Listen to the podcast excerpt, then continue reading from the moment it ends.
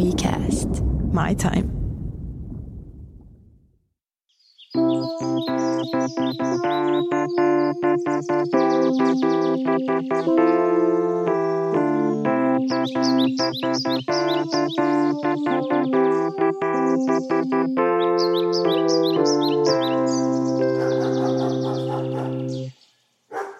Mirre marre, mirre marre. La la la la la la la. Mä oon itse asiassa tehnyt, Mikko, voiceovereita tällä viikolla ja mulla on opetettu, että ärrät pitää lausua vähän paremmin kuin normaalisti aamupäivisin, kun ihmiset on vielä oikein heränneitä. En ole ikinä kuullut tällaista. Pitääkö tämä paikkaansa siis, onko tämä joku, onko se vedätetty? Siis näin minulle väitti ääni asiantuntija. Onko se äänen käytön asiantuntija vai enemmän No tämmöinen- enemmän niin kuin tekninen asiantuntija, mutta tehnyt paljon nauhoituksia, äänikirjoja ja puhunut No. siitä, että ihmiset nielee ainakin helposti kuulemma ärrät. Niin. Niin jos sä kuulet ärräpäitä, niin se on vaan mun uuden koulutuksen ansiota. Tämä on Mikon ja Kasperin podcast. Tämä on jakso numero kahdeksan. Ja tiedätkö Mikko, että tämä on Suomen suosituin podcast? Joo, ilmeisesti, kyllä. Se vähän vaihtelee toki. Se vähän niin kuin nuuhkii siellä niin kuin ykkössijan tuntumassa, mutta sitten kun joku päästää jonkun uuden, eli releasaa jonkun uuden podcastin, niin me vähän lasketaan. Mutta sitten me noustaan taas. Mä tykkään tästä taistelusta, mikä meillä on. Altavastaajan asema. Joo, alinen koira vai mikä se on? Un- underdog. Onko siellä suoraan suomennusta? Ei taida olla. Ja tiedätkö mitä Mikko? Tämä on historiallinen jakso, kasijakso, mitä me nyt tehdään. Koska aikaisemmin me ollaan käyty eri paikoissa ja käydään jatkossakin. Mutta nyt me istutaan sun autossa, koska me ollaan matkalla jäämerelle. Normaalisti me matkustetaan tässä kantakaupungin alueella, mutta nyt me otetaan auto alle ja matkustetaan 3500 kilometriä Norjan rannikolle. onko sinne niin paljon on. Matkaa? Ja onko se niin, Norjaa, totta kai. Että me ajetaan niin Suomen läpi ja sitten, mit, mitä tähän navigaattoriin laitetaan, Nuorgam vai mikä on Suomen pohjoisin kohta? Kokeile jäämeri. Jäämeri.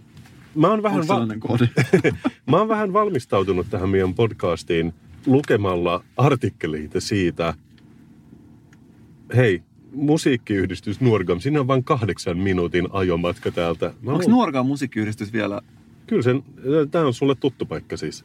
Se on tuttu kyllä. Okei, mutta tämä nyt ei toimi mulle, koska mä haluan jäämerelle enkä johonkin Manskulle. Nuorgam Finland. Pohjoinen jäämeri. Okei, okay, direction. Hei, 14 tuntia, siis sinne ei ole niin pitkä matka kuin mitä mä luulin. Tämä antaa mulle 4764. En tiedä, onkohan lyhyin reitti. Kuunnellaan reittiä. Ei saata. Mulle 1322. Miksi sulla on 2000 kilometriä enemmän? Me voidaan mennä kolmeen eri reittiin sinne. Me voidaan mennä tuosta niin Kajaanin kautta, tai mikä toi nyt onkaan. Ja sitten me voidaan mennä tuosta vähän niin kuin Jyväskylän kautta. Hammerfest, Norja. 16 tuntia. Okei, mulla on parempi navigaattori, 14 tuntia 45 minuuttia. Ah, okei, mutta se on vain Nuorgami ja sit siitä on tietenkin vielä ajomatkaa. Aloitetaan reittiä määrän päähän Hammerfest. Suuntaa koilliseen tiellä Kastreenin katu ja käänny sitten vasemmalle tiellä kolmas linja. 1421 kilometriä. Ei ollut niin paljon kuin ajateltiin alussa. Mä rakastan tota, mä en ole ikinä käyttänyt tätä puhelimen navigointiominaisuutta, mutta se on noin äkkipikainen. Joo, mutta siis mun suosikki on siis tuolla Googlella. Itse asiassa voidaan ottaa vertailun vuoksi, koska tää, tää oli tää Applen oma. Joo. Mutta Googlen tämä ääni on jotain niin kuin mun mielestä ihan uskomattomaa. Siinä on sellaisia mukavia pieniä vivahteita. Ai jaa. Mun suosikki on se, kun on Ranskan Charles de Gaulle lentokentällä, niin mennään semmoisella pikkuisella junalla niiden terminaalien välillä. Ja se on uskomattoman sensuelli ja tosi ranskalainen se ääni, joka puhuu silleen, että you will get off at the next stop. se jotenkin, mä oon aina halunnut nauhoittaa sitä. Ihan niin kuin mä kävisin siellä usein, mutta sen kaksi kertaa, kun mä oon käynyt. Ja sitten just tämä sähköauto, mikä mulla oli kesällä, missä oli, mulla oli se ruotsinkielisenä, niin se oli tosi kärsimätön. Että se oli silleen, sväng höger. Sväng höger nu! Silleen, joo, joo, joo, joo, joo. Että kaikki niinku pelästyy. Kokeillaan tätä Googlea. Jatka koilliseen ylämäkeen sijainnista Kastreenin katu kohti kolmas linja. Oliko sitä vähän nuorempi kuin sä äsken? On, ja tuohon on kiva tällainen vähän Elina Salo-tyyppinen 10 prosenttia vivahde. Eikö se ole? Mä en tiedä, kuka on Elina Salo. Sitä, eikö sä ole muun muassa muumispiikkerinä? Ahaa. No, tota- mä en ole ehkä tiennyt, että se oli sen niminen. Tai ehkä en ole tunnistanut. Mä luulen, että se oli niiskuneiti. Tai... Luulet, että ne on oikeita nämä hahmot. Joo. Vähän niin kuin Suomi on oikea valtio, niin muumipeikko on oikea peikko. Tota, mutta miksi ihmiset haluaa mennä? Miksi me mennään jäämerellä? Mulle tämä henkilökohtaisesti ainoastaan on uusi hyvä syy ostaa tavaraa. Meillähän on auto täynnä partiovarusteista. Me ollaan haettu kahdella tonnilla kaikki makupusseja ja kaikkea tällaista Nasan kehittämää retkeilyvarustetta, trangia, marinolia ja kaikkea tällaista. Et musta tuntuu ainakin yksi syy on se, että ihmiset haluaa ostaa tavaraa. Ja tällainen Niin. matka on hyvä syy ostella. Siis mä yritin oikeasti selvittää tätä, mä googlasin eri asioita ja mä törmäsin esimerkiksi sellaiseen artikkeliin, kun joku maanviljelyshenkinen ihminen oli sokeutumassa jonkun perinnöllisen sairauden takia. Että se pystyi vielä ajamaan traktorissa, näki vähän sumeesti ja ajelemaan autoakin siellä kylillä. Mutta sitten se oli, että ennen kuin se sokeutuu, se pyöräilee jäämerelle. Ja sitten se on silleen, but why? Ja se ei oikein tullut selville. Tämä on, itse asiassa- tää on hyvä. Mä oon itsekin sanonut, että oli tämä, mä en muista minkä takia, mutta näitä, että joku ajaa kaupunkipyörällä jonnekin Lappiin Ja jonkun, tiedätkö, kodittomien löytöeläinten takia. Jotain. Mä, en, siis mä en ihan yksinkertaisesti, mä en ymmärrä. Mä en tiedä, onko mä ainut ihminen, joka ymmärtää. Sitten oli joku, joka juoksi maratoneja, joku, niin joku tällainen kans parantumattomasti sairas, tai kävelee maapallon ympäri neljä kertaa ja kävelee edelleen ja on kuolemassa ja sitten tekee jonkun X hyvän tekeväisyys. Mä en siis tajua, miten se voi auttaa mitään. Äh, siis mä ymmärrän tavallaan, että ihmiset juoksevat vaikka maratoneja, että se on vähän silleen ylitän itseni ja juoksen tämmöisen niin järjettömän 42,145 matkan, koska niin on tehty jo 2000 vuoden ajan ja se on jotenkin niin tyhmää ja kroppaa hajottavaa, että mun on pakko tehdä se. Et, et, niin kuin samalla tavalla tämä tapahtuu, mutta just se, että siellä ei vissiin ole kauheasti mitään siellä jäämerellä, eihän. Siis Ei. sehän, sehän nähdään pian tietenkin. Se, se nähdään pian, että ei me tarvitse arvella sitä. Mä tarkoitan, että sä voisit myös tehdä sen sama jutun, että sä pyöräilet Italiaan. Ja siellä olisi vaikka kuinka paljon sit, kun sä oot perillä. Niin ja sitähän mä luin jostain, että, että oli joku, veikkaisin, että oli joku self-help-lähde, missä oli, että voit vaikka juosta maratonin ja pyytää kaikki ystävät ja sukulaiset hurraamaan ja kannustamaan sinua, niin mm, mulla on kyllä siis tällainen olo, että, että jos mä pyytäisin mun ystäviä sukulaisia katsomaan, kun mä juoksen maratonin, niin ei välttämättä ihan hirveästi kiinnostaisi. Ja mähän on tästä aiheesta itsekin. Mulla on tällainen joka kesäinen perinne. Aha. Mä järjestän tällaisen matkauintinäytöksen Wow. ystäville, sukulaisille, tutuille, uusille ystäville, vanhoille ystäville. Ja uin tällaisen, sanotaan muutaman kilometrin lenkin ja pyydän kaikki katsomaan siihen rannalle. Sä tosissaan nyt? Mä oon tosissani siinä mielessä, että, että, että mä oon oikeasti tehnyt tätä, mutta mulla on ollut hieman vaikea saada näitä mun stakeholders-porukkaa siihen ympärille. Mutta se liittyy tähän, mä ihmettelen aina tätä, että miksi et sä voi vaan juosta itsestäkin. Tarviiko sun sotkea ihmisiä siihen vähän niin kuin, että, että sä käyt lenkillä ja sit sä pistät oman hikisen naamankuvan tonne feedeihin sen jälkeen, kun sä oot juossut. Aivan. Että tarviiko siihen, että Niin, niin, mutta joo, okei, mä ymmärrän, että, että sä saat... Ää, mä vertaisin tätä vaikka niin kuin tämän podcastin kuunteluun. että jokainen ihminen, jonka mä näen kaupungin, on sillä, että hei, mä, mä näin, että sulla on uusi podcast Mikon kanssa. Sillä mistä se kertoo? Sitten mä sanoin, mut kuuntele. Sillä ei, ei, kun mä, en mä halua kuunnella, mutta mä tiedän, että sulla on se. Et, et, siinä, on, siinä on joku tällainen... Tämä oli tosi ontuva tämä Mä halusin vain sanoa, että kaikki tietää meidän podcastin ja ihan, mutta kuka, kukaan ei kuunnellut sitä. Että seuraava askel meillä on se. Joo, mutta mut siis Englannissa ja ehkä Amerikassakin on tällainen, että will you sponsor my, my marathon? Että maksetaan rahaa siitä, että sit juokse sen maratonin jonkun breast cancer awareness monthin puolesta. Ja sekin on mulle vähän epäselvää, että miksi niiden pitää juosta, miksi ei voi antaa niitä rahoja breast canceriin. niin, niin tavallaan breast cancer saisi enemmän rahaa, koska kuitenkin kaikki ihmiset ei pysty juoksemaan maratonia, ollaan ihan rehellisiä tämän asian kanssa. Et kyllähän tässä on tietysti tämä, että se saa julkisuutta, mutta emme tiedä, Okei, okay, niin. niin. Joo. Hei, mutta ennen kuin me lähdetään jäämerelle, niin tiesitkö Mikko, että meillä on perinteenä tässä meidän podcastissa, että me juodaan joka juoma myöskin. Siis onko tämä, tämä on joka jaksossa? Tämä on ihan joka jaksossa, paitsi Aha. yhdessä, ja, ja se jäi meitä vähän harmittamaan, niin me nyt me otetaan se kiinni, tämä juttu. Ja tiesitkö että meidän unelmat on käynyt toteen. Meillä on sponsoroitu juoma tällä viikolla. Muistatko sitä aikaa, joskus 90-luvulla, kun oli aina näitä uutisia, että hävettää olla suomalainen? No, en mä Oli aina, aina lehdessä oli näitä, että, että nyt hävettää olla suomalainen. Aina suomalaiset oli tehnyt, kun vertailtiin ulkomaihin.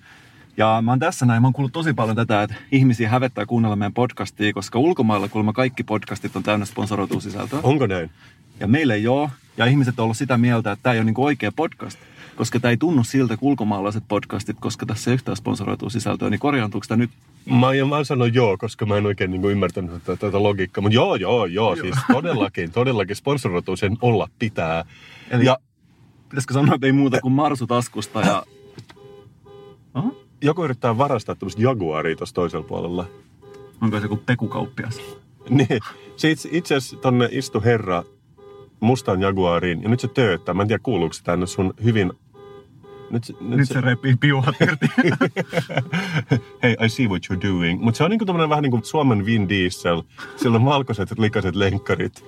Ja Jaguar, sanoisinko, että 97 musta Jaguari. T, Digitaalikello pyörii nollaa kohden tuolla pohjassa. sa, sanotaanko me sen rekisterinumero? Se voihan voi kyllä olla sen oma. Jos teiltä puuttuu tällainen Jaguari, niin ottakaa yhteyttä. Joo, Mikon ja Kasperin podcastiin. Voi lähettää mulle contact.kasperströmman.com. Hei, mutta takaisin juomaan, koska toi selkeästi nyt sukelsi tonne niin kuin irrottamaan johtuja, tämä Suomen Vin Diesel. Virtsakuppi käteen. Virtsakuppi käteen. Ja tiedätkö, tämä on limited edition tuote, meidän tämän viikkoinen juoma, mitä ei vielä ole kaupoissa, tai sitten se on just näillä näppäimillä kaupoissa, Mikko. Tämän nimi on Jaffa Mustikka. Uskomaton, miten toi limonaaditeknologia kehittyy. Näetkö, kun mä oon pitänyt sitä... No nyt, nyt toi Vin Diesel taas pisti hälytykset soimaan. Pitäisikö meidän olla oikeasti huolestuneita? Tämä häiritsee meidän sponsorointia. Mä en kestä. No kuitenkin. Tämä on rajoitettu erä, ja sähän tiedät, niin kuin viime jaksossa puhuttiin, mä rakastan rajoitettuja eriä. Aivan, onkohan toi vain joku viiden kappaleen erä? Tai kahden, koska meillä on kaksi. Meidän täytyy molemmat juoda tämmöinen puolentoista litran Jaffa mustikka tämän lähetyksen aikana. Me saatiin muuten saatekirje tämän kanssa. Ja siinä ei ollut, me, saa, me voidaan sanoa mitä me halutaan, mutta sitä ei saa sanoa mustikkajaffaksi, vaan sitä pitää koko ajan sanoa Jaffa mustikaksi. Mutta nyt mä sanoin sen M-sanan. Et yritetään olla sanomatta sitä. Kuitenkin tämä on myös Suomi 100-tuote, tiesitkö sitä? En tiedä, mutta se on kiva, koska mehän ollaan myös osallistuttu tähän Suomi 100 juhlavuoteen omalla tavallamme ja julkistettiin tämä meidän suurhanke Tuntematon sotilas sitkomista. Eli tämä sopii mun mielestä aika hyvin. Tiedätkö mitä? Mä otan sen takaisin. Tämä ei ole Suomi 100 tuote. Tämä on Kippis 100-vuotiaalle Suomelle tuote, koska mä en näe sitä virallista logoa missään tässä. Aika outoa, jos se sitä on, koska ei, musta tuntuu, että ei ainakaan liian ronkeleita olla sen virallisen logon kanssa oltu, että sitä on aika paljonkin tota, mun mielestä käytetty. Mutta mut tämä on kuitenkin, tämä on musta, pitäisikö, pitäisikö meidän pitää paussi, kunnes on varastanut ton auton valmiiksi? Tämä vähän häiritsee mua nyt. Hei, mennään tuohon tota, noin ja vaihdetaan Vaihdetaan paikkaa. Okei, nyt hei jäämeri, Siellä- here we go. jäämeri, täältä tullaan. Vin. Diesel saa jäädä sinne. Tota, Se on, mutta tämä on just tämmöistä aika tyypillistä, mitä niin nykypäivän ihminen kanssa ratkaisee tämän, että kun selkeästi autovaras on lähellä, niin me vaan lähdetään paikalta, koska se häiritsee meitä. niin ja sitä tuntuu ainakin tässä kohtaa, tämä oli nopein ratkaisu siihen ja saatiin tämä palkinto kaikista nopein. No niin. Ai, aivan, joo. Hei, turvallisuus ennen kaikkea, Mikko. Tämä on mielenkiintoista, koska No niin. se on hyvä, että sä laitot tämän niin neulan piste, vaihtopisteen ulkopuolelle täällä kalliossa tämän, tämän sun auton seuraavaksi, että me saadaan niin lisää actionia. Mutta se on ihan hyvä, se on ihan hyvä. Ei tää ole neulan vaihtopiste. Tämä on tämmöinen päiväkahvila, missä ihmiset, joilla on vissiin elämänhallinta vähän retuperäinen, saa kahvitella tällaisessa kahvilassa tällä toisella linjalla. Mä en ole vielä siinä pisteessä, mutta en kyllä sano, sano tulevaisuudesta mitään, että sitä voi tiedä mihin suuntaan tämä tilanne kehittyy. Joo, Mutta siis sulla on nyt Marsu taskussa ja sä oot valmiina ottaa sen. Joo, hei, nyt lähtee. Ja mä halusin tehdä tämän niin kuin Finnairilla, kun lentää, niin niillä on ollut jo monta vuotta sellainen juttu, että sä saat mustikkamehun ilmaiseksi, kun sä lennät. Mä haluaisin saada vähän sitä tunnelmaa meidän tähän niin kuin podcastiin, että cabin crew, prepare for takeoff. Lähdetään kohti jäämerta 1400 kilometriä ajoa. Mitä ne sanoo sitten, että latch door, door latched, cabin crew, take your seat. Kun ne sanoo aina sen tietyn jutun. Nyt, nyt lähtee.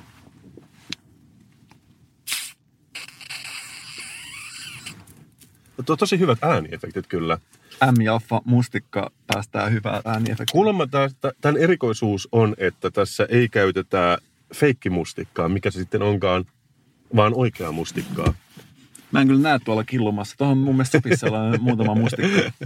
Miksi muuten sellaisia käytetään? Onkohan se Siis mä, muist- limonaditeknologia jotenkin kuitenkaan ei vielä niin kehittynyt? siis mä muistan, että mä oon ostanut Englannista joskus 90-luvun lopussa sellaista jotain tiettyä juomaa, missä oli semmoisia pikku hyytelöklimppejä, niin kuin kellu siinä. Että se oli vähän niin kuin lapsille semmoinen niin kuin erikoisuus, että hei, hauskaa, tässä on tämmöisiä sattumia. Ja se oli kyllä tosi inhottavaa. Tiedätkö, semmoinen niin klimppisoppaa juo.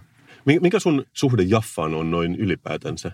No mä olen niin vähän sellainen niin provideri. Eli mä en itse niin hirveästi juo, mutta mulla on tässä niin kuin verisukulaisia, jotka juo senkin edestä. Onko, te, onko ne jälkeläisiä suoraan alenemassa polvessa? Joo, kyllä. Tota, mä yhdistän tämän tosi paljon silloin, kun ää, oli lapsi ja oli taloyhtiön talkoot, niin sitten niin kun talkoon väelle tuotiin aina kaljakori siihen niin kun jälkeenpäin. Mutta sitten siinä oli myös pennuille jaffaa siinä niin kun kaljakorissa, mutta se oli aina punaista jaffaa. Oho. Joo, et ei keltaista, vaan punaista. Onko se taloyhtiöllä joku oma makupreferenssi sen suhteen sitten? Kun mä oon puhunut muidenkin kanssa, ja ne on ollut, mä oon saanut niin vastakaikua tästä, että oliko se vähän niin kuin premium-tuote aikoinaan, ja, ja onko, se, onko sitä olemassa vielä? Kai sitä on. Mä aion nyt maistaa tätä sinistä jaffaa, eli ei taas sinistä. Tämä on niin kuin, mikä tämä on, syvän tumman punaista, vähän niin kuin mustikan väristä. Mustikan sisuksen väristä. Mm. Niin kuin, et, koska eikö mustikan nimi pitäisi olla sinikka, noin loppujen lopuksi. Tämä on vähän eri makusta kuin tuolla lentokoneessa, koska tässä on tietenkin hiilihappoa ja ne tarjoilee mehua. Mutta siis ei hirveän kaukana kyllä. Että mä sanoisin, että me saadaan aika lähelle toi kokemus varmaan, mitä sä, vai mitä sä itse arvioisit? Onko se susta lievästi mielenkiintoista, että ulkomailla juodaan aina niin kuin fantaa, mutta että Suomessa tuo Jaffa on lyönyt niin hyvin läpi, että täällä se on, se on niin kuin korvanut täysin sen kansainvälisen virvotusjuomaversion. Hyvä Jaffalle. Niin Joo, sanoin mutta sen. siis tämä on mielenkiintoinen. Tämä hieman epäilytti just, koska näissähän on monesti käytetty niitä keinotekoisia Ei mulla mitään tätä vastaan varsinaisesti. Mutta jos mä yhden moitteen, niin mä ottaisin ehkä vähän pienemmän pullon. Koska tämä puolitoista litraa on mulle vähän ka- kaikissa virvoitusjuomissa, koska se hiilihappo lähtee niin nopeasti pois siitä. Mutta se on itse asiassa myös kuohuviinissä ja kaikessa, missä on hiilihappoa. Ja toinen asia, että mä haluaisin lasipullon. Mä Halu- haluaisitko? Haluaisin, mä tykkään niistä enemmän, niissä on kivempiä. Ne tuntuu, että ne säilyy ehkä viilempinä pidempään. Ja se maistuu erilaiselta. Onhan siinä ehkä se suutuntuma, jos juot, juot siitä heti, mutta mä en ole ihan varma, onko mä nähnyt muualla kuin ravintoloissa lasipulloja nykyään enää. Ei taida olla, mutta ehkä me vaan tehdään näin, kun tätä mustikko tässä ohjastaa, että sanotaan kippis satavuotiaalle Suomelle. Se on ihan mielenkiintoista, mitä tulee niin kuin tähän koko Suomi 100 juhlavuoteen, mitä mekin ollaan välillä vähän vinosti hymyilty koko konseptille, että nyt on näin paljon tuotteita olemassa markkinoille. Mutta mä itse asiassa olin pari päivää sitten yhden Suomen Kuvalehden toimittajan kanssa Stokkalle. Me kierrettiin ja katseltiin Suomi 100 tuotteita. Ja siihen liittyy sellainen asia, mitä mä en tiennyt, että jos sulla on se joku niin kuin valtion virallinen leima, niin ne yritykset samalla sitoutuu tekemään jonkun hyvän teon, Ahaa. mistä kukaan ei ollut kuullut. Miksei tätä mainosta enemmän? Että vaikka jos osuuspankilla on joku, en mä tiedä, voiko niillä ollut joku laina, niin ne on kuulemma sitoutunut, että niiden työntekijät saa tehdä hyvän tekeväisyyttä työajalla. Ahaa, Siksi- on hyvä asia. Joo, ja siis myöskin joku, oli joku kelkkavalmistaja tai tällainen, niin ne sai sen leiman, mutta ne sitoutuu jonkin kestävään huonekalujen valmistukseen seuraavan 50 vuoden ajan. Mutta sitten puhutaan niinku ihan liian vähän, koska nyt se on vaan semmoinen yksi leima, joka ei oikein tarkoita mitään. Mutta mun mielestä pitäisi olla joku esite jossain, missä, tai varmaan onkin joku nettisivu, mutta aika ujoja nämä yritykset on tuomaan tätä esille. On, mutta onneksi me ei tarvita sitä virallista leimaa ja me ei jouduta tekemään mitään hyvän tekeväisyyttä tämän meidän Suomi 100 hankkeen kanssa. Mikko, mä olisin valmis menemään vielä pidemmälle, että me oltaisiin Suomi 101 blogi, koska, si, koska silloin me ollaan uniikkeja. Ja näitä Suomi 100 yrityksiä on niin paljon jo tällä hetkellä, mutta Suomi 101. Ja niitä voisi oikeastaan aloittaa nyt vähitellen Sä muistat, että tämä vuosi alkoi silleen, että Darude soitti Sunstormin ja droppi tuli just kello 000 ensimmäinen tammikuuta.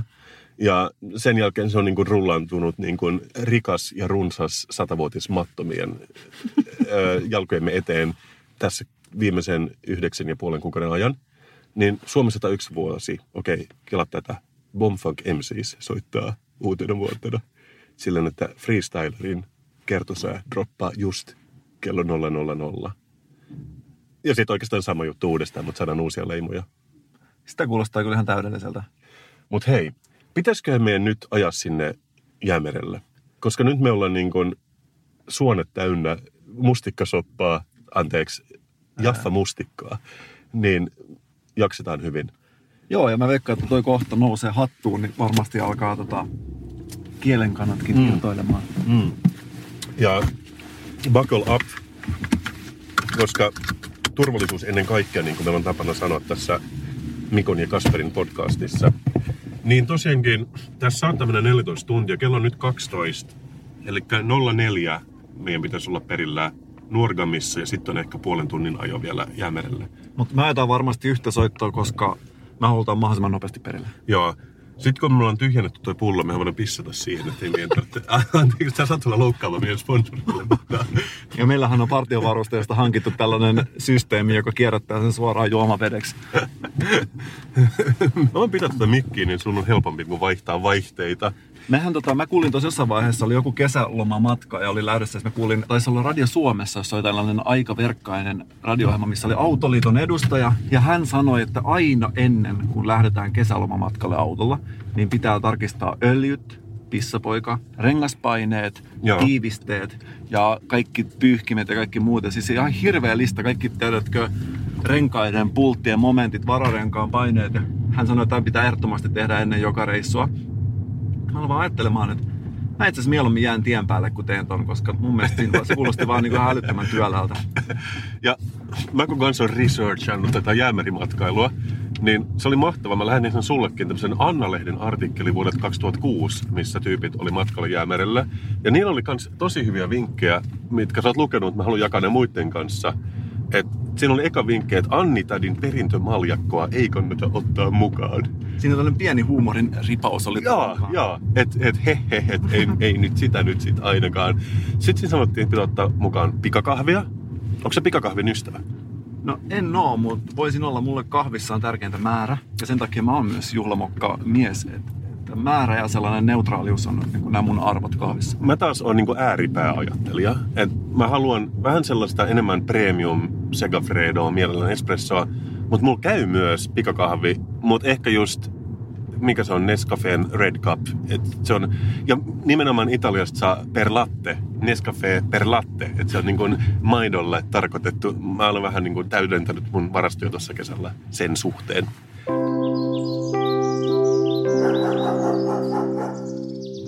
Yksi ohje oli myös, että posliinilautasia ei kannata ottaa mukaan.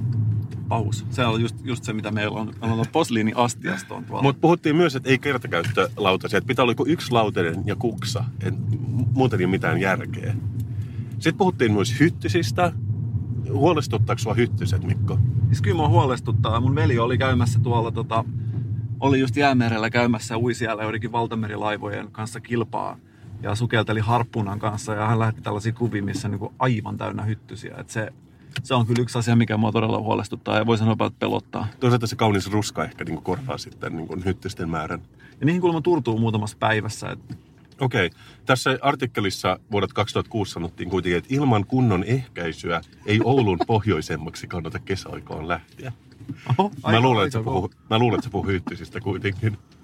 Mutta tämä on muuten mielenkiintoista, koska multa on mennyt tällainen toinen asia kokonaan ohi, että alkukesästä, kesäkuussa, järjestettiin teatterinäytös, jossa seitsemän esitystä vaan tällaisesta esityksestä, missä yksi henkilö pääsi yhden näyttelijän kyydissä ajamaan jäämerellä. Tämä on siis, ohjaaja on Lauri Antti Mattila ja sen nimi on Jäämatka. Se kestää kolme vuorokautta. Ja hän siis valitsi yhden ihmisen mukaansa. Siellä istuu yksi näyttelijä Esa-Matti Smolander ratissa. Vuoden 1990 Fiat Unon ratissa ja sitten sit ajetaan jäämerelle. Ja, ja ei siitä ollut sen kummempaa sitten raporttia, mitä mä en äkkiseltään löytänyt. Siis tähän tapahtui alkukesästä. Mutta tämä on musta tosi mielenkiintoinen konsepti. Mä yritin nimittäin googlata sitä vähän pidemmällä ja kaikkien mielestä se oli aika hauska, paitsi tietenkin Iltasanomat tai Iltalehti, Joka oli sitä mieltä. joka otsikoi, että tähänkö meidän, tähänkö apurahoja käytetään. Ohjaaja sai, apurahakulma. ohjaaja sai apurahan, esityksen pääsee vain seitsemän ihmistä, mikä mättää, tyyppinen otsikko. Sä ymmärrät, minkä kulman, niin kun, mistä Iltalehtien lukijat tykkää raivostua. Ymmärrän kyllä ja onhan se totta kai, onhan se ymmärrettävää. Siis kyllähän se harmittaa, jos jotkut ihmiset saa rahaa ja toiset ihmiset ei saa. Mua ei kauheasti harmittanut, koska tämä ohjaaja sanoi siinä haastattelussa, että se oli kai aika pieni apuraha ja se käyttäytyi sen työttömyyskorvauksiin myös tämän finanssioimisen koko matkan, että go for it, sanon minä. Mä olisin ehkä halunnut olla itse asiassa mukana. Eikö tämä mun mielestä sun mielestä ruska on vähän kauniimpaa nyt tässä, kun päästiin jo niin tähän ö, Mannerheimin tielle? Se on jotenkin jännää, kun karistaa ne kaupungin tomut, tomut niin miten, miten pieniä muutoksia, mutta kuitenkin jollain tavalla merkityksellisiä muutoksia huomaa ympäristössä, kun katsoo. Se luonto muuttuu ihan täysin, täysin kun lähtee tuolta kantakaupungista. Mun mielestä ne raitiovaunut oli vielä vihreitä tuolla kalliossa, mutta nyt mä näen, että niissä on vähän semmoinen keltaisen ja oranssin sävyjä jo tässä, kun päästiin vähän niin kuin pohjoisempaan. Tätä Lapin taikaa. Se on, tiesitkö sä, Mikko, että mä saatan olla saamelainen? Haha, en tiennytkään. tai, tai siis tämä perustuu kokonaan siihen, että mun isäni on kertonut minulle, että hänen isoäitinsä oli saamelainen. Ja siksi esimerkiksi mun siskolla on ruskeat silmät. Ahaa, Ja siis tässä on pieni disclaimer, että mun isä tykkää keksiä välillä juttuja. Tai ei keksiä, mutta värittää juttuja. Et, Meinaatko, että onko siinä pudonnut omena kuinka kauas puusta sitten? niin, tai mä tarkoitan, että oliko se saamelainen vai oliko se lappalainen. Mä tiedän, siinä on eroa, Mikko. Me ei voida vaan niin heittää tätä S-sanaa niin edestakaisin. Sitten on myös erikseen lappilainen, kun mä oon itse asiassa asunut Lapissa, Niinhän sä oletkin. niin tota, mä, mulla ei ole siis ikinä selvinnyt, mikä tämä ero on, mutta siis se on tosi tarkkaa, että koska saa käyttää sana lappalainen, lappilainen tai saamelainen. Aivan oikein. Sen takia ei kannata puhua mistään näistä kolmesta, vaan kannattaa puhua Pohjois-Suomessa asuvista henkilöistä, Okei. jos haluaa välttää kaikki Juuri niin. Mutta mä aion nyt niin yksinkertaisuuden vuoksi vaan sanoa, että mun isoäidin äiti oli saamelainen. Ja mä yritän, yritin googlata vähän, että kuka saa sen jälkeen sanoa itsensä saamelaiseksi, koska tähän on herkkää, että pääsee siihen näihin niin kuin, piireihin ja saa päättää jostain maankäytöstä tuolla ylhäällä. Niin Suomen sääntöjen mukaan mä en kyllä oo, koska se vaatii, että mun vanhemmat tai jompikumpi isovanhemmista olisi puhunut ensimmäisenä kielenä saamea. Ja näin, näin ei, ei nyt ole tällä hetkellä. Mutta Norjassa lasketaan myös isoisovanhemmat. Et jos mä olisin norjalainen, niin mä saisin sanoa sitä saamelaiseksi. Ja tämä on mulle tosi merkityksellistä, koska mä niin haluaisin olla sekä saamelainen että suomenruotsalainen. Siinä tavallaan kaksi tällaista tota, suosikkivähemmistöä Suomessa. Niin, että mä voisin vaan olla silleen, että mun kansoja on kohdeltu niin huonosti tässä maassa, että, että mun elämään tulisi lisää sisältöä sillä tavalla.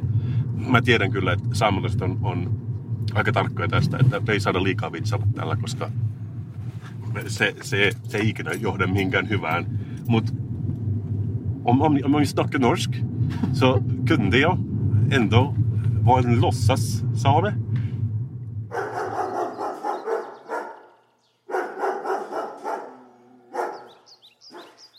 Nyt pysähdyttiin tänne ja se on hyvä oikeasti, ettei liikaa podcastaa suoraan liikenteessä. Että se on kuitenkin turvallisuuskysymys. Tässä oli kuitenkin vaaratilanne, kun sä vaihdit bakteerit tähän mikkiin jossain vaiheessa. Maistuuko Lennossa. lisää, lisää mustikkaa mehua? M-jaffa, eli jaffa mustikkaa. Ei ole muutakaan juomaa, niin otetaan. Tuleeko kahvi sokerilla vai teellä? Tota, mä yritän leikkiä, että me ollaan niin kuin Finnairin koneessa nyt. Sä et saa ton enempää, koska sun pitää nyt puhua myöskin, että sä voi vain juoda koko ajan. Se on hyvä, että sä muistutit tästä.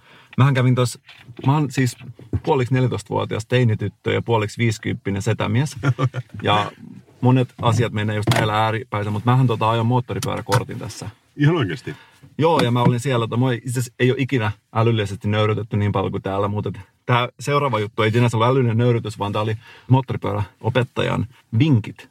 Yksi vinkki oli, että aina kun lähdetään matkalle, niin silkkipaidat mukaan. Että et nämä menee pienempään tilaan. Ja ehdottomasti kannattaa, varsinkin jos moottoripyörällä reissaa. Ja siis tämä ei ollut semmoisia niin Sima vaatehuoneita aikoja, että tämä ei tapahtunut mulle niin 97. Ei, tämä oli ihan siis verrattain niin kuin vähän aikaa sitten. Okei. Okay. Sitten toinen oli tällainen vinkki, että hän kysyi, että mikä on auton paras turvavaruste? Sitten hän pisti kädet, vähän niin kuin, että, että kädet, näin kuin, vähän niin kuin ajetaan formulaa, kädet vähän näin. Joo. Hän sanoi, että kun olette autossa, mikä on paras turvavaruste? Mulla täällä on niin Kosovon entinen rauhanturvaaja, joka oli tällaisessa äh, piukassa bodypaidassa, joka viittasi joka kysymykseen. Hän viittasi, ei tiennyt vastausta. Autokouluopettaja liikutti peukaloa keskemmälle ja sanoi, äänimerkki on auton paras turvavaruste. Okei. Mä en tiedä, siis, siis äänimerkki on hyvä turvavaruste, Joo. mutta on muitakin. Esimerkiksi turvavyö, joka on mun mielestä aika hyvä. On, on, on. Ja joku auto, joka on tehty pellistä tai turvatyyny. Mutta siis eikö se ole nimenomaan vähän provosoivaa Suomessa työtä torvea? On, mutta siis mä otin tänä aamulla, mulla oli uusi. Mä en ole pitkä aikaan tehnyt sitä. Mutta siis sama juttu kuin tuossa tota, jossain vaiheessa mä otin tällaisen uuden tavan, että mä aloin jupisemaan. Tiedätkö, vähän, niin kuin, jos mä kuulin jotain, mistä mä en tykkää, niin mä tiedätkö, alkaa puhua mielessä, että no niin, pitäisi pää kiinni. Tuota, mutta kuitenkin niin, että ei kukaan kuule. Niin sit saa sellaisen tiedätkö, tyydytyksen, että sä oot vähän niin kuin ilmassu itseäsi, mutta sä et joudu ottaa sitä, tiedätkö, maksaa niin, sitä hintaa. Tiedätkö, että sä et joudu vastaamaan teoista. Tämä on mun mielestä hyvä. Mutta toinen, minkä mä otin nyt, että mä tänä aamulla itse asiassa otin pitkästä aikaa käyttöön, siis keskisormi liikenteessä.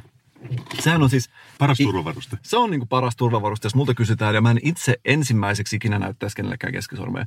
Mutta tänäänkin kävi sellainen tilanne, että mulla aivan syyttä alettiin riehumaan. Okei. Okay. Ja sitten oli muutenkin se, että mulla oli hirveä kiire. Mä ajattelin, että kokeillaan. Näytin keskisormea ja sain kivasti vielä nippastua sitä toista henkilöä vielä askeleen pidemmälle. Ja se alkoi loirottelemaan, siis se menetti täysin kontrollin, kiihdytteli, hidasteli siinä auton ympäri, oli muuttui sellaiseksi kärpäseksi. Ahaa. Ja mä sain, koska siis mullahan on sisällä paha olo, niin mä sain tätä omaa pahaa oloa vähän tuotu tuota muiden ihmisten kannattavaksi. Ja mä sain hyvä olo siitä. Toisaalta sulla on nyt tämä foorumi kanssa. Että jos vaikka että autolle kuuntelee Mikon ja Kasperin podcastia, niin sä voisit niinku avata vähän, että millä tavalla se törttyilisi perhanan autoilija. No siis hän oli sitä mieltä, että mun olisi pitänyt väistää, vaikka mä oon itse liikennesääntöjen kanssa samaa mieltä siitä, että ei olisi pitänyt väistää. Tämä on Mm. tyypillinen keissi, mitä liikenteessä Kasper välillä tulee, kun ajaa paljon. Ja Mä useasti- ymmärrän. Mä olisin tykännyt siitä, jos olisit näyttänyt takapuolta, vaikka sä olit yksin autossa siinä, että Se on luonteva seuraava steppi. se on, se on. Tai ehkä pitäisi olla vaan joku sellainen, niin kuin on sähköiset ikkunat, tuohon nousee tämmöinen pikku screeni sivuikkuna, missä on silleen iso perse. Aivan. Mutta sitten tuosta oikeasti se, että mä suosittelen kyllä tällaista niin kuin tietyn tyyppistä niin kuin pieniä rajoja venyttämistä tavallaan. Että mä oon vaatinut itseltäni liikaa liikenteessä. Että nyt mä oon niin kuin laskenut standardeja ja mä alan muuttua sellaiseksi ihan perusmulkeroksi. Hyvä. Kaikki muutkin ihmiset on. Ja se tuottaa mun suunnaton mielihyvää.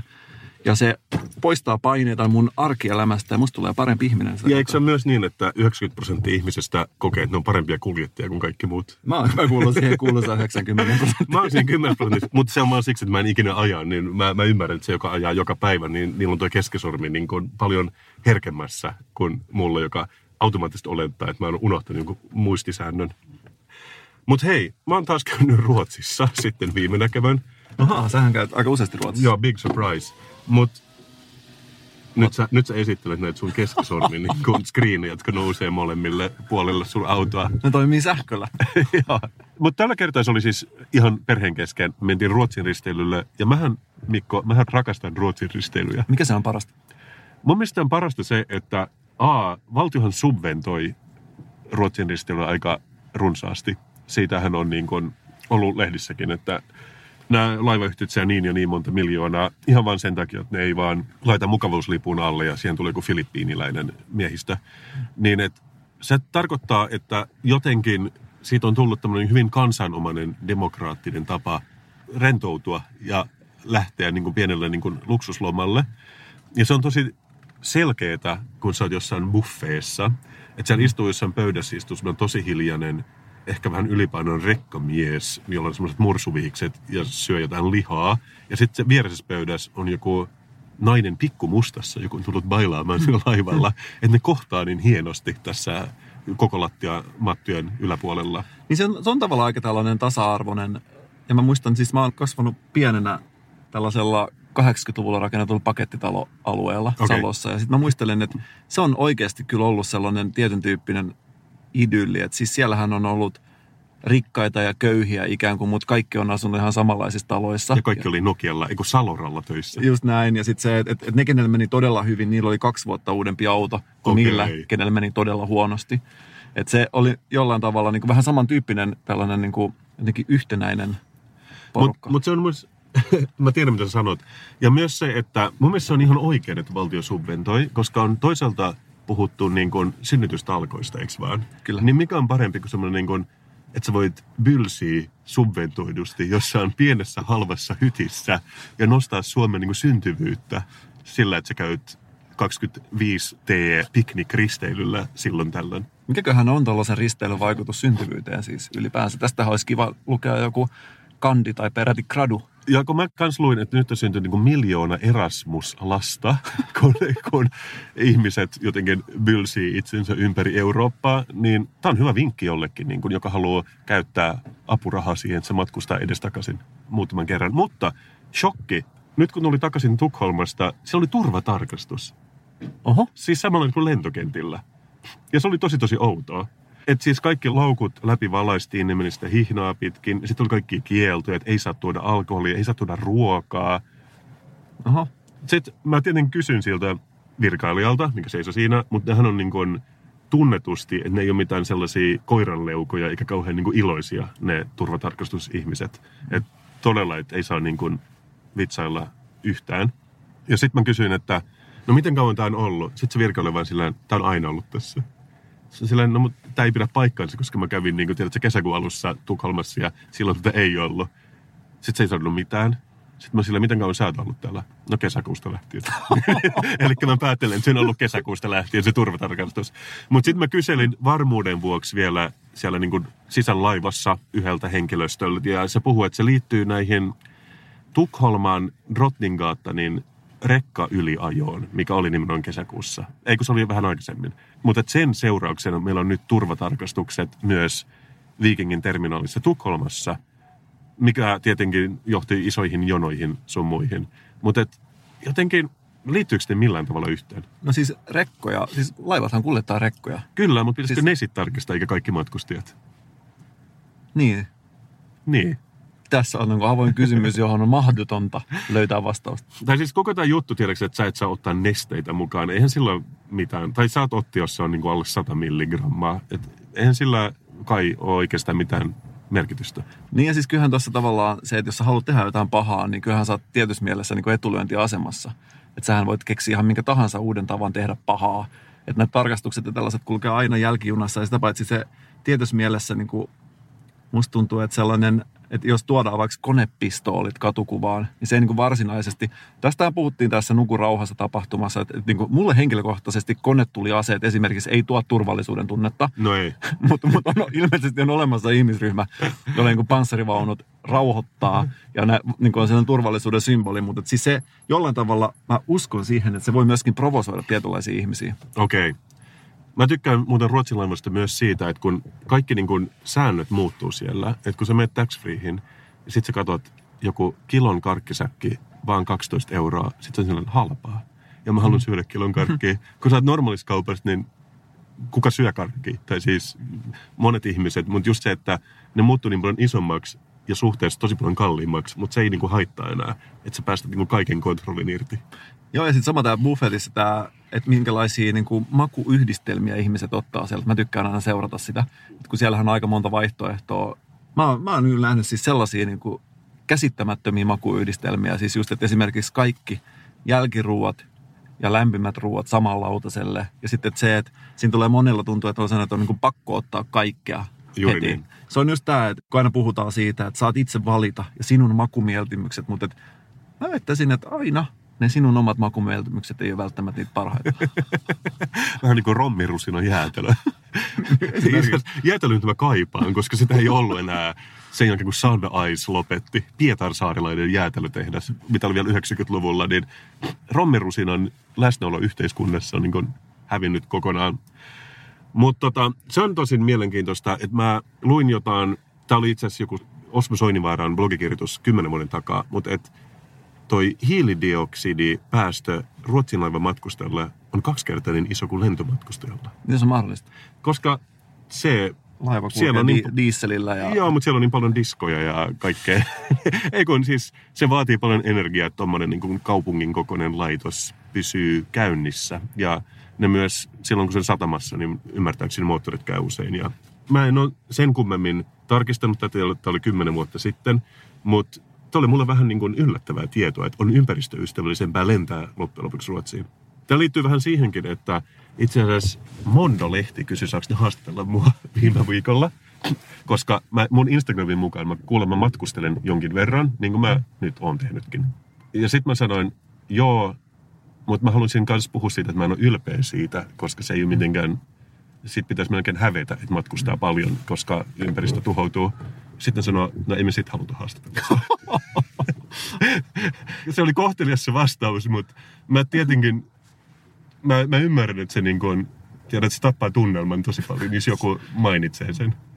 Sehän totta, ja mä oon monta kertaa miettinyt tätä, kun siis on olemassa näitä tiettyjä, että siihen on olemassa sellaiset tietynlaiset niin kuin sosiaaliset kaavat, että mitä saa ja mitä ei saa tehdä, niin kuin esimerkiksi niin kuin ekologisuuden nimissä, että vaikkapa ei ole ok vaikka fiilistellä jotain muovikasseja liikaa tai, tai näin, tai jotain, että, että, että esimerkiksi auton tyhjäkäynti ei ole ok, mutta se on ok matkustaa jonnekin Madagaskarille, tiedätkö, kaksi kertaa kuukaudessa, niin että, se, että siinä on tavallaan, siis sehän saastuttaa ihan älyttömästi enemmän mikään joo. näistä. Et, et on olemassa tällaisia symboleita, kun vaikka esimerkiksi sitymaasturi on niin kuin tällaisen saastuttavuuden ja turhamaisuuden symboli ikään kuin, mutta lentomatkustaminen ei, siis on myöskin, mutta ei käytännössä sit ole, et koska taas matkustaminen on tällainen tietyn tyyppinen niin Se- ihanne monelle. Niin, koska sä näet uusia kulttuureja ja koet asioita ja olet ehkä avarakatseisimmin ja Just niin, sä näin. käynyt Teneriffalla. Et mä haluaisin, että maailma muuttuisi siihen suuntaan, että paheksunta menisi suoraan suhteessa hiilidioksidipäästöihin.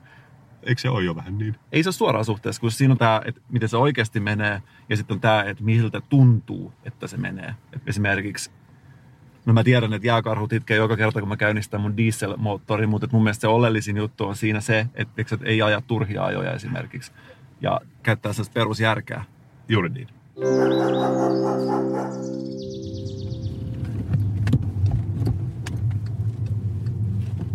400 metrin päästä käänny oikealle Hopeasalmentien silta.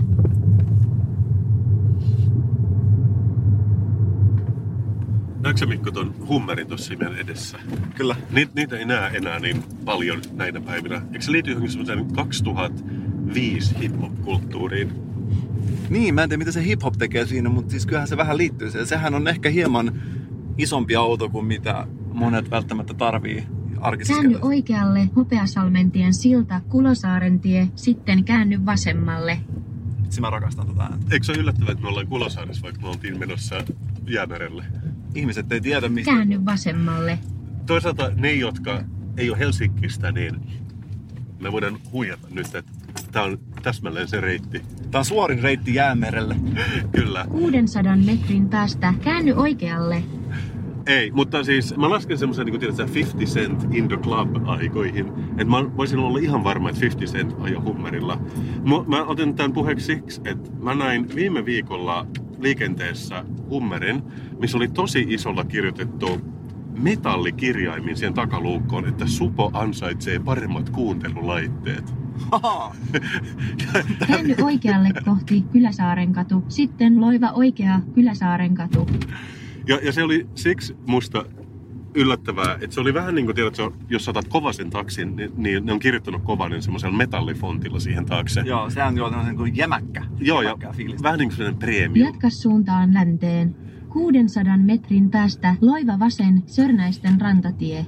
Mutta ne oli siis samantyyppisiä niin kuin metallisia irtokirjasimia. Meillä lukee tää supojuttu tosi isolla.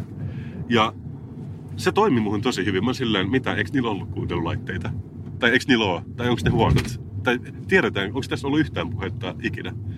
Siis kenelle toi viesti on? Siis onko se Supolle Ei, nimenomaan? se, se oli vai- kaikille liikenteessä, koska se, siis mä, mä seisoin toki jalkakäytävällä, mutta se oli liikennevaloissa ja siinä luki vaan tosi isolle Supolle paremmat kuuntelulaitteet. Tämä on vähän sama kuin se Audi-mies, millä oli joku, että se oli vaihtanut moottorin ja sillä oli joku, joku tällainen kantaottava teksti ovessa teipattuna, että jotain, että Ai joo. määräaika, jotain, että, että sadan tuhannen kilometrin sisällä moottori vaihdettu viisi kertaa tai jotain vastaavaa. Joo, joo. Mä tiedän, mitä sä tarkoitat. Toisaalta se, että se oli nimenomaan sellaisen vähän douchebag-auton takaluukussa kirjoitettuna, niin sitten mulla tuli sellainen olo, että niillä varmaan on kuitenkin ihan hyvät laitteet. Siis mulla ei tullut semmoista oloa, että se on tosissaan. Miksi mulla tuli semmoinen olo? Mutta onkohan Suomen supolla hyvät kuuntelulaitteet? Mä luulen, nyt miettiä. Siis mä luulen, siis mä luulen ihan aidosti, että sä voit jostain Technique-magasiinit kaupasta ostaa ihan yhtä hyvät laitteet kuin jollain MI6-agenteilla on näinä päivinä. Et musta tuntuu, että se tekniikka on niinku ottanut kiinni kaikki semmoiset James Bond-fantasiat jo kauan sitten. Et tiedätkö joku appi sun puhelimessa on yhtä hyvä kuin supon laitteet, ja se ei haittaa, tai siis se on ihan tarpeeksi hyvä. Mutta jostain syystä mulla on aina tosi vaikea uskoa Suomen armeijan ylivertaisuuteen niin kuin kansainvälisten armeijojen kanssa, jos lähdetään, jos ja kun lähdetään sotimaan jossain vaiheessa. Niin, niin. Eh, Mikä supa? Suojelupoliisi. Se on kai vähän, vähän eri, mutta... Se on eri juttu, mutta mä mietin niin kuin armeija ja poliisi ylipäänsä tällaisena niin kuin varustelaitoksena tai tavallaan mikä niiden taso on. Jostain syystä mä näen, että ne olisi niin kuin tavallaan sama. Mun suosikki on ilmatilan loukkaukset, jos nyt lähdetään tähän, koska se on niin abstraktia. Mä en ole ihan varma, missä ilmatila loppuu esimerkiksi itse. Mutta mä oon ruvennut seuraamaan nytten sellaista Instagram-tilaa kuin Good News. Mm-hmm. Ja se on ollut mulle tosi hyväksi, koska sä tiedät, että yleensä ihmiset mieluummin jakaa vaikka Facebookissa bad newsia, koska siitä voi vähän ottaa kierroksia.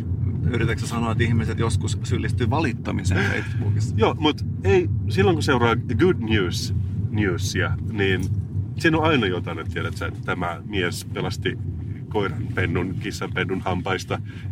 että et siinä tulee niin kuin 100 prosenttia hyvä olo koko ajan. Mun kaverin kanssa mulla on ollut sellainen sota, että hän on ollut sitä mieltä, että läntinen talousjärjestelmä romahtaa kesään 2009 mennessä. Okei. Okay. Ja mä itse ennustin, että, että Suomella tulee menemään koko ajan vaan paremmin ja paremmin. Ja me, meillä oli tällainen taistelu, että aina kun tuli joku positiivinen talousuutinen, mä aina, aina niin kuin mä pistin pelkästään positiivisia uutisia hänelle ja hän pisti pelkästään negatiivisia uutisia mulle. Ja siinä oli tällainen tota, vuosikausia jatkunut sota, jonka lopputulos nyt yllättäen onkin se, että Suomen talouden bruttokansantuote on nousussa. Niin, niin. Mä, mäkään en asiat, tiedä. siis menee, asiat siis menee parempaan suuntaan. Sitä paitsi oli, kuka sitä oli? Esko Valtaoja Mm. taisi kirjoittaa tästä just, että, että tota, Suomessa on asiat paremmin kuin koskaan. Oikeastaan kaikilla mittareilla. Okei. Ja ihmiset valittaa kuitenkin enemmän kuin tai ainakin se valitus, mitä on, on, niin on enemmän tota näkyvissä, mutta siinä pa- vaan pointti, että oikeasti asiat on todella hyvin Suomessa tällä hetkellä, jos verrataan historiallisesti. Mä esimerkiksi ottaisin mieluummin tämän ajan kuin vaikkapa 1300-luku Turku ja Joo, joo. mustan surman kynnyksellä, jolloin joka kolmas ihminen kuolee keskimäärin. Mun mielestä aika on parempi, että okei on ongelmia, että esimerkiksi ihmiset käyttää älylaitteita liian vähän ja eivät ole niin läsnä, mutta mä otan se silti mieluummin kuin joku. Ja siihen aikaan se oli sit muutenkin jo, tiedätkö, ollut kuollut jo Mä tuossa iässä. varmaan kymmenen vuotta ollut joku kuolleena. Mutta tota, se mun täytyy tosin sanoa, että vaikka Esko Valtaojalla on joskus hyviäkin ajatuksia, niin perustuuko sen iso osa sen argumentointiin siihen, että se näyttää professorilta. Tiedätkö, siellä on niin kuin parta ja sen näköinen, että se on aina nukkunut niissä vaatteissa, mitä se on. Että semmoinen niin hajamielinen professori niin kuin imago auttaa sitä tosi paljon saamaan sen ajatuksia läpi. No siis en mä usko, että se ainakaan niin vaikeuttaa sitä. Niin. Et kun se on sama kuin ihmiset pitää vaikka pukua, kun ne myy asuntoa, niin joo, koska mä oon kyllä osittain lukenut huonojakin mielipiteitä siltä, mutta sitten kans, jos on vanha, niin saa anteeksi paljon. Siis millaisia huonoja mielipiteitä? Mä en nyt muista, mutta se taisi ehkä liittyä ydinvoimaan, että se, mä en nyt mene sanomaan, mä saatan sekoittaa, mutta se, se oli joku sen tyyppinen asia, mitä se rakasti tosi paljon ja ne argumentointi ei ollut ihan täysin aukotonta, mutta sitten mä ajattelin, että mutta sehän on vanha. mutta tota, ehkä se on meillä kaikilla niin kuin edessä, että mitä vanhemmaksi tulee, niin sitä jotenkin anteeksi antavaisemmaksi muut ryhtyy. Siis siitä on esimerkkinä, muistatko George W. Bushia, miten sitä vastustettiin joskus 15 vuotta sitten? Kyllä. Ja mä näin sen jossain talkshowssa vastikään, Ja se maalaa nykyään tauluja. Joten semmoiset- joo, joo. ja ei ne ole mitään huonoja tauluja, ne on ihan ok öljymaalauksia. Mutta sitten siellä oli, se oli vähän sellainen niin kuin herttainen setä, joka puhui sen taiteesta jossain talkshowssa. Ja kaikki oli niin kuin unohtanut, että se oli joskus... Hyökkää Irakiin. Joo, ja, ja on semmoinen niin kuin paholainen. Et, en mä tiedä, mä luulen, että tuolla Trumpilla saattaa käydä ihan... Tietenkin se on nyt jo aika vanha, mutta et kun se... Et, et helposti annetaan anteeksi kuitenkin tällaiset asiat. Mun mielestä se oli mielenkiintoinen Hesarissa, olisiko se ollut joku jonkun tota, Saarikoski, joku kukakaan sit puhuu, että tota, tää Trumpin huumorintajusta. Niin, Et, et Trumpilla, et, et siellä niin on nyt joku oli ensimmäistä kertaa pistänyt merkille, että Trumpilla ei ole minkäännäköistä huumorintajua. Ja sitten siinä oli ylipäänsä puhuttiin huumorintajusta, että, tota, että se on niin kuin tavallaan kykyä suhteuttaa asioita. joo. Ja tämä on mun mielestä niin kuin mielenkiintoinen, koska esimerkiksi mun suvussa on henkilö, joka kaikilla muilla mittareilla on oikeastaan niin kuin tosi ahdistunut ja ei mene hirveän hyvin. Mutta huumorin taju on kuitenkin olemassa ja pystyy nauramaan siellä omalla tilanteella. Ja mä joskus ihmetellyt sitä, että miten se on mahdollista, että se ei selkeästikään liity niin kuin mihinkään elämän iloon millään tavalla. Et mä oon myös pistänyt merkille, että siinä on joku tällainen ulottuvuus siihen, että sä pystyt niin kuin suhteuttaa sun oman toiminnan ja katsoa vähän sitä niin kuin etäämältä. Ja tällä ainakin tällä henkilöllä on niin kuin tosi selvästi se. Ja sitten taas, että jos se puuttuu, niin Trumpin toimintahan, niin siis siinähän ei ole hirveästi ainakaan niin kuin tästä mun tarkkailupisteestä katsottuna niin sellaista, että hän niin kuin jollain tavalla punnitsisi omia mielipiteitä suhteessa muiden ihmisten mielipiteisiin tai muihin näkökulmiin. Että se ainakaan niin kuin näin mun mielestä siinä käytöksessä hirveästi. Joo, siis toi on paljon esillä ollut pointti. Mutta mä oon itse asiassa kerran nähnyt, kun Trumpille on ainakin kirjoitettu hauskoja vuorosanoja, koska USAssa koko tämä stand-up ja roastausperinne on niin vahva, niin siellähän on joka syksy, kun ketkä nyt siinä ihmiset tulee takaisin jostain, mistä ne nyt on ollutkaan kesäisin, jossain kesähallitsijapalatsissa. Mutta niillä on tämmöinen niin special correspondence dinner, missä ihmiset vähän niin kuin roastaa toisiaan. Aivan. Ja se oli, muistaakseni joskus viime vuonna oli tämmöinen kohu, että oliko se niin, että Trumpin vaimo, siis Melanie Trump, kun se on, vai onko se tytär? Kuka on Ivanka Trump? No sen vaimo kuitenkin. Oli pitänyt jonkun puheen, joka oli aika samanlainen, tai siis se oli hyvin melkein kopioitu Obaman vaimon puheesta joskus viisi vuotta aikaisemmin Niin oliko siinä oli jopa samoja lauseita? samoja lauseita sun muita. Niin sitten tässä roastissa niin Trump niin kun sai mikrofonin ja se oli silleen, että mä en ymmärrä mistä tämä kohu johtuu. Että silloin kun ää, Michelle Obama pitää puheen, niin kaikki hurraa sitä. Mutta sitten kun mun voimoni pitää täsmälleen sama puhe, niin sitten se ei yhtäkkiä olekaan enää hauska. Ja sitten se jopa hymyili siinä. Ja onhan se, se toi oli hyvä vitsi. Et Niin oli kyllä. kaikki lollahti todella paljon. Mutta sitä ei ikään kuin myös haluta nostaa, että siellä olisi huumorintaju, koska se halutaan maalata täysin huumorintajuttomaksi ihmiseksi. Ja esimerkiksi tuossa oli mun mielestä oikein niin quality joke kyseessä. Kyllä, ja siis sitä paitsi monestihan ihmiset, joille ei ole yhtään huumorintajua, jotka on todella vakavia, ne on niitä kaikki hauskimpia myöskin. Et muistaakseni tässä oli esimerkiksi siinä UK Office, siinä oli tämä henkilö, tämä isokokoinen mies, joka ei oikeastaan puhunut koskaan, joka oli sitten niin pikkujoulu DJ. Muistaa, että sillä on puketunut Ali Cheek siinä jaksossa. Just näin. Ja siis mun mielestä niin aivan siis parhaimpia, hauskempia hahmoja koko siinä sarjassa ja niin tavallaan täysin huumorintajuton henkilö. Ja mulla on myöskin ystäväpiirissä tällaisia ihmisiä, joilla ei niin minkään näköistä just tämän tyyppistä, niin kuin, että ne et ei suhteuta omiin juttujaan. Tai katso niitä mitenkään ulkopuolelta, niin mun mielestä niin kuin, tavallaan hulvattomia tyyppejä joskus. Joo. Hei, mutta Mikko, näet sä ton kauniin vesiputouksen tuossa oikealla? Koska me ollaan nyt jo päästy tähän niin kuin vanhan kaupunkiin matkalla pohjoiseen. Ja en mä tiedä susta, mutta mulla tulee vähän pissahätä, kun mä katson tuota vesiputousta. Tää ei siis johdu siitä, että mä oon juonut Jaffa mustikkaa niin paljon. Vai johtuuko?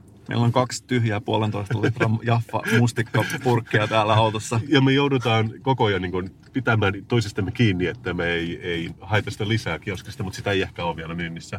Ja sitä paitsi mun, mulla ei mikään muu tuo matkatunnelmaa niin paljon kuin se, että just kun ollaan päästy lähtöön, niin sitten pitää pysähtyä. Joo, mun mielestä me voitaisiin ottaa tähän väliin pikkubreikki ja jatkaa ton kauniin sateenkaarin luona, joka nousee tuosta vesiputouksesta.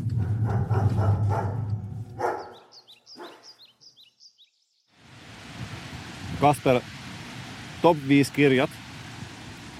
Tähän olen tullut viisi. löydät, kun lakkaat etsimästä. Mistä, Neljäntenä mistä sä luet näitä? Tommi Helsteen Wikipedia-tuotanto. Ja tää, nämä kaikki liittyy tähän.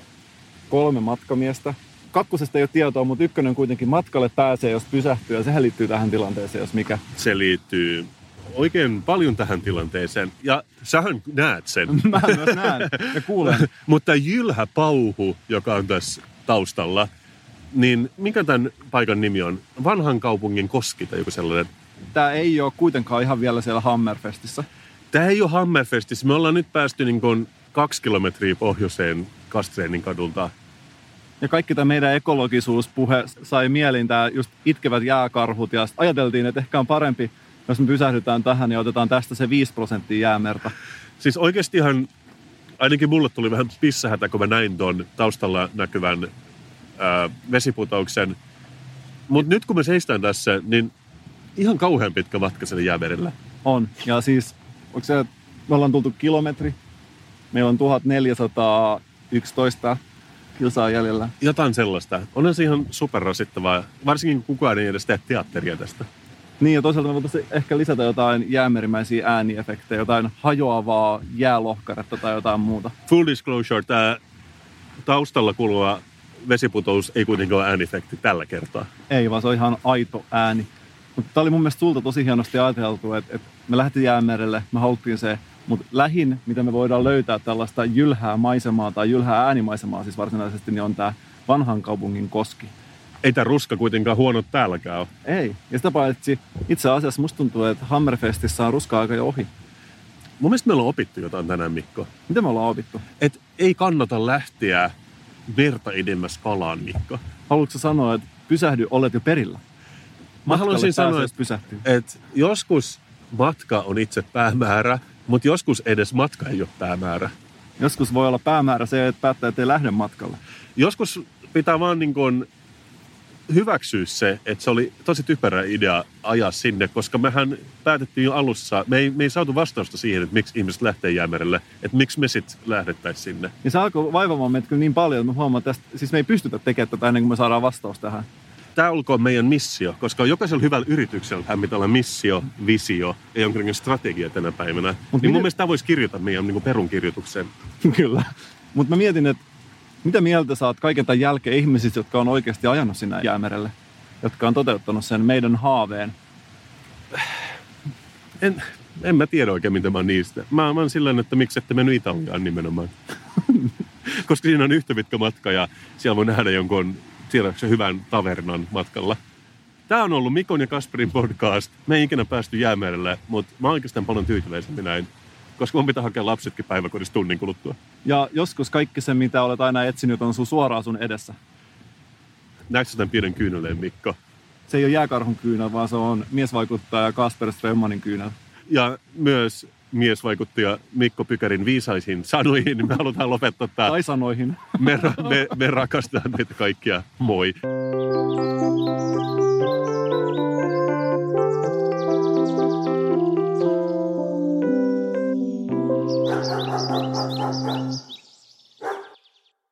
Mahtavaa, että olet löytänyt podcastien pariin. Lisää oivaltavia ja viihdyttäviä sisältöjä löydät osoitteesta wecast.fi.